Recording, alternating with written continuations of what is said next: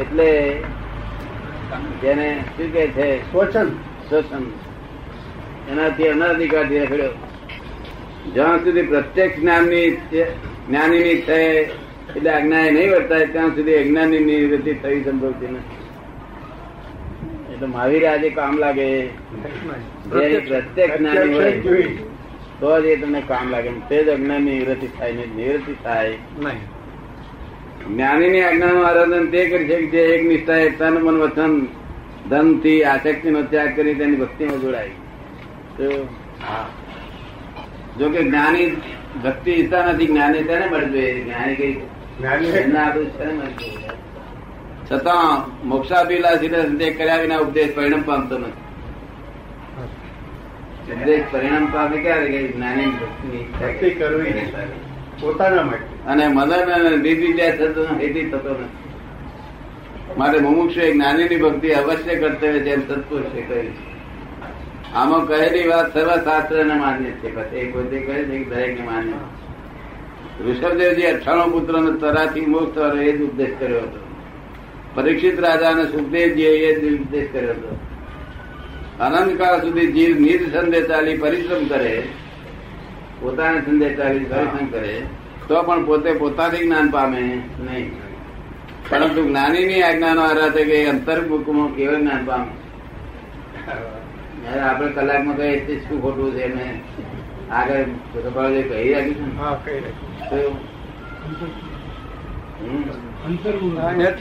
છે શાસ્ત્રમાં કહેલી આજ્ઞાઓ પરોક્ષ છે અને તે જીવને અધિકારી થવા માટે કહી છે. મોક્ષ થવા માટે જ્ઞાનીની પ્રત્યક્ષ આજ્ઞા જોઈએ. પેલી તો જીવને અધિકારી થવા માટે આ માર્ગની શ્રેણી કે તે પામ્યા સિવાય બીજા માર્ગથી મોક્ષ નથી. આ જ મોક્ષનો માર્ગનો, મોક્ષનો માર્ગ છે કે. બીજું સધન કરો, એમાં કશું ભલીવાર આવે.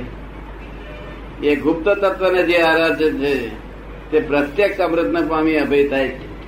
ગુપ્ત તત્વ એટલે શું? શુદ્ધાત્મા છું. એનો આરાધના એની મેરે સહજ સ્વભાવ એની મેરે થયા કરે છે. તે અમૃત તપકો તપકો જ્ઞાન કરે. જ્ઞાન આપીએ કે તરત વિષ વિષનો ટપકો જમતા હતા બંધ થઈ જાય અને અમૃતમાં ચાલુ થઈ જાય.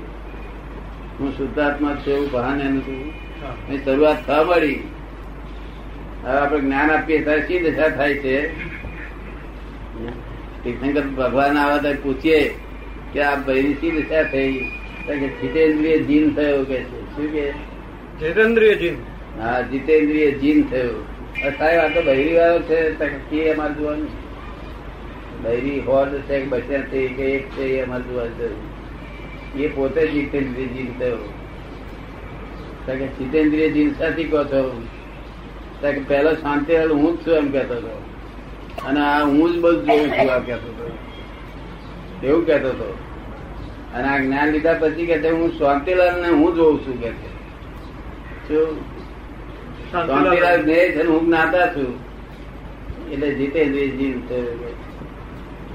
પહેલું તો હું શાંતિલાલ છું ને આ બધું જોઉં છું એમ કેતો હતો. હવે શું કે શાંતિલાલ ને હું જોઉં છું. શું કરે છે? આ શાંતિલાલ શું કરે છે? શું ખાય છે? શું પીવે છે? શું કરે છે? શું બોલ્યા? કોઈ લડ્યા? કોઈ જોડે બાટક્યા એ બધું જોવાનું છું. કે તમે આત્મા થઈ ગયો. જીતેન્દ્રિય જીન એક કલાક જ રહે પણ. અને પછી જીતમો જીનમાં બેઠે જીતમો જીન. હા જીતમો. એ તો જીતમો જીત તો આખી જિંદગી જ ચાલે જીણમો થયા સુધી. શું કહ્યું? હા. જીતમો જીન એટલે શું? કે હવે જે ચારિત્ર મોહ હતો તેને ત્યારે જીતે. નિકાલ કરી નાખે. તે ક્ષીણ મોહ થતા બધું ચાલે. બારમા ગુણ સ્થાન? બારમો ગુણ સ્થાન? નિકાલ. નિકાલ. સંગ્રહ કરવાનું નહીં ને નહીં ત્યાગે કરવાનું નહીં ગ્રહણે કરવાનું એનો નિકાલ. આપડે જયારે કે બહુ પાંચ કિલો હતા નિકાલ કરી નાખીએ છે બહુ પાંચ કિલો હતા નિકાલ કરી નાખીએ આપણે નિકાલ કરી નાખવો કે છે? ગ્રહણ કરીએ તો આ બાજુનું બહુ તાજું નમી જાય. ત્યાગ કરીએ તો આ બાજુ તાજું ઊંચું થઈ જાય. તો શું કરવું આપણે? નિકાલ કરીએ તો તાજો પાંચ રહે. કૃપાળુ બહુ લખ્યું પ્રભાવ બાકી ગજબનું લખ્યું તે સમજે તો. ના સમજે તો પારે આવ્યો. રોકે જીવ સ્વતંત્ર તો પામે અવશ્ય. અને પાછા તે સત્સંગ કરનારા એ જ બોલે ત્યાં રોજ ગાય. છે. રોજ ગાય છે કોણ? ના ના વધારે સ્વતંત્ર એ જ રોજ ગાય છે રોકે જીવ સ્વતંત્ર એક દોષ દેખાતો નથી કોઈનો. એમ કઈ ઉત્સવ પામ્યા નથી. જો ઉત્સવ પણ નામ કહેવાય? આપણે એને ચીડવીએ તો ચીડાય નહીં. એને હરી કરીએ તો ચીડાય નહીં. શું કે? ચીડાય નહીં. ઉપસમ ઉપસમ કસાયો છે પણ બધા ઉપર આવરણ આવી ગયું એટલે કામ કરતા એને ઉપસમ કહેવાય? ઉપસમ પેલો ભાઈ એકલો જ આખો કૃપાળ એના માર્ગમાં જોયો ભાઈ ઉપસમ વાળો પેલો ભાઈ આવે છે ને. હા નાના ટોળાને બધું કહેવું કરીએ તેની હાથે. બધું ક્યાં પડે નાના એકલા જ પડે બધું બધું એક સાથે ફૂટે. હા? એક સાથે બધું ફૂટે.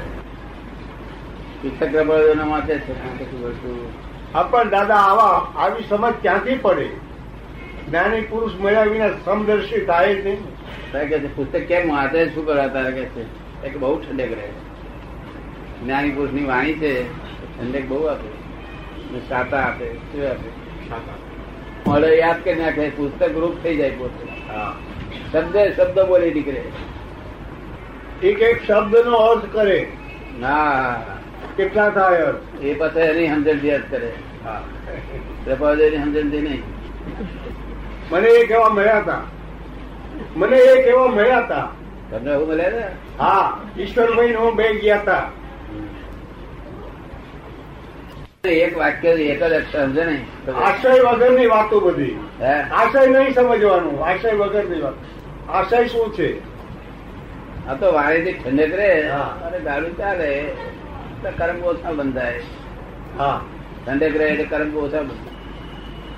તો કાર લપસતો એટલે લપસી પર આગળ જવા જો આમાં નીકળી ગયો ના નીકળી ગયો તો પછી લપસીને આગળ જતા. ખલાસ થઈ જાય બધાને પોતાની હું કંઈક સમજુ છું એ રહ્યું છે. શું?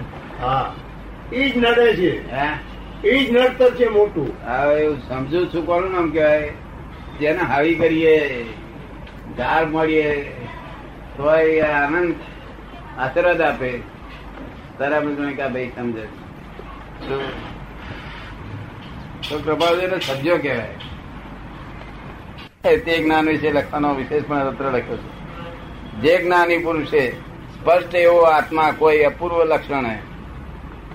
સ્પષ્ટ એવો આત્મા કોઈ અપૂર્વ લક્ષણ હે. ઉણે અને વેદન પણ અનુભવ્યો છે. જો અનુભવો છે. ગુણથી લક્ષણથી ને વેદન પણ અપૂર્વ પણ લક્ષણ સ્પષ્ટ.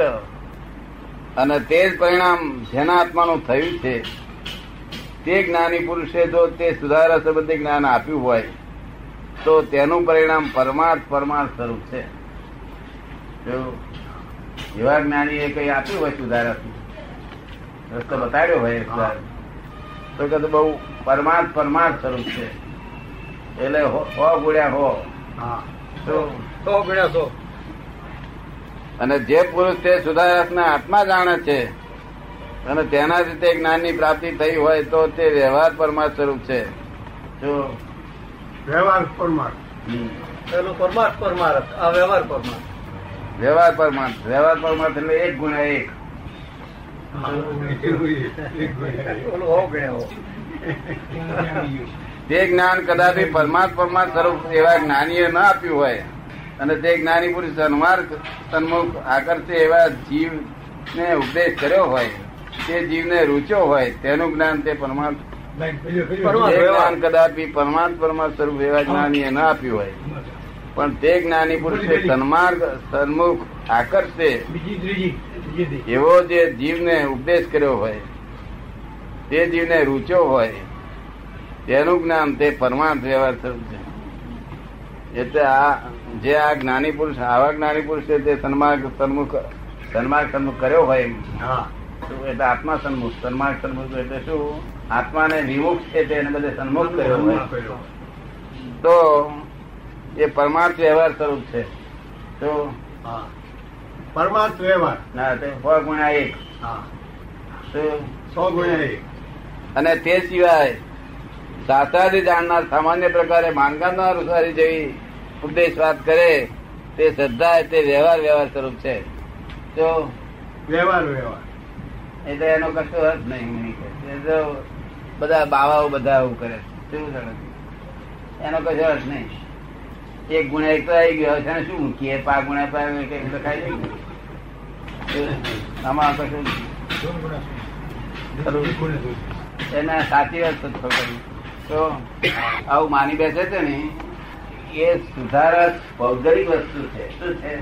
ભૌગોલિક. આ તો આત્મજ્ઞાન જાણ્યા પછી એ હેલ્પ વધારે કરે એ ભૌગોલિકમાં કઈ આ ભૌગોલિક લાભ થાય? તે ત્યાં આગળ લાભ થાય કઈ શ્રમિક માર્ગમાં. શ્રમિક માર્ગમાં ઉપાધિ બહુ રહેવાની ને એટલે એની જરૂર પડે. તો અહીં તો ઉપાધિ જ નહીં ને અહીં જરૂર જ નહીં ને. અહીં તો નિરંતર આનંદ જ રહેતો હોય પછી જરૂર સારું જીભને પછી પછી અટાડે કરેલું. આનો દાદા કેટલાક દુરુપયોગ કરે છે. લોક આવે એવું કરે લોકને તો પોત પોતાને અનુકૂળ આમ કરે જ કરે. લોકને પૂજાવાનું બહુ ગમે છે. અનાદિ સ્થિતિ એવું છે.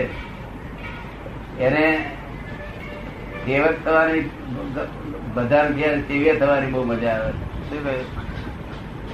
જો સેવક થવાની મહાવીર જેવી સમજણ આવે અમે શું કહીએ છીએ કે અમે બધા આખા જગતમાં શિષ્ય છે અત્યારે અમે એવું કહીએ મહાવીર જેવી સમજણ આવે, તો એનું કામ થાય. નહીં તો પોતાને હું હું છું અને આ સેવકો છે. થઈ રહ્યું કરાચી તો એટલે જાત જાતનો બધા લોકો ટોળો ધુમાડો કરે એક જાતનો. તો આત્મા સિવાય આત્મા જાણવા પડશે. આત્મા જાણ્યા સિવાય બીજું બધું બધી માં પૂતગલ છે બધું. મેં તમને પહેલા કહ્યું ને મેં તમે મને પૂછ્યું હતું કે આ પૂતગલિક છે વસ્તુ ના એ સાચી વસ્તુ એનો અર્થ ઘટકમ આપણે એવું કરીએ તો કૃપાલદેવ નો વિરોધ દઈએ. કૃપાલદેવ તો સાચો અર્થ કરે પણ એને સમજણ પોતાની ભાષામાં લઈ જાય ને. સત્ય સુધા દર્શાવી જે લખ્યું છે ને તેનો અર્થ આવો અવરો કરી જાય?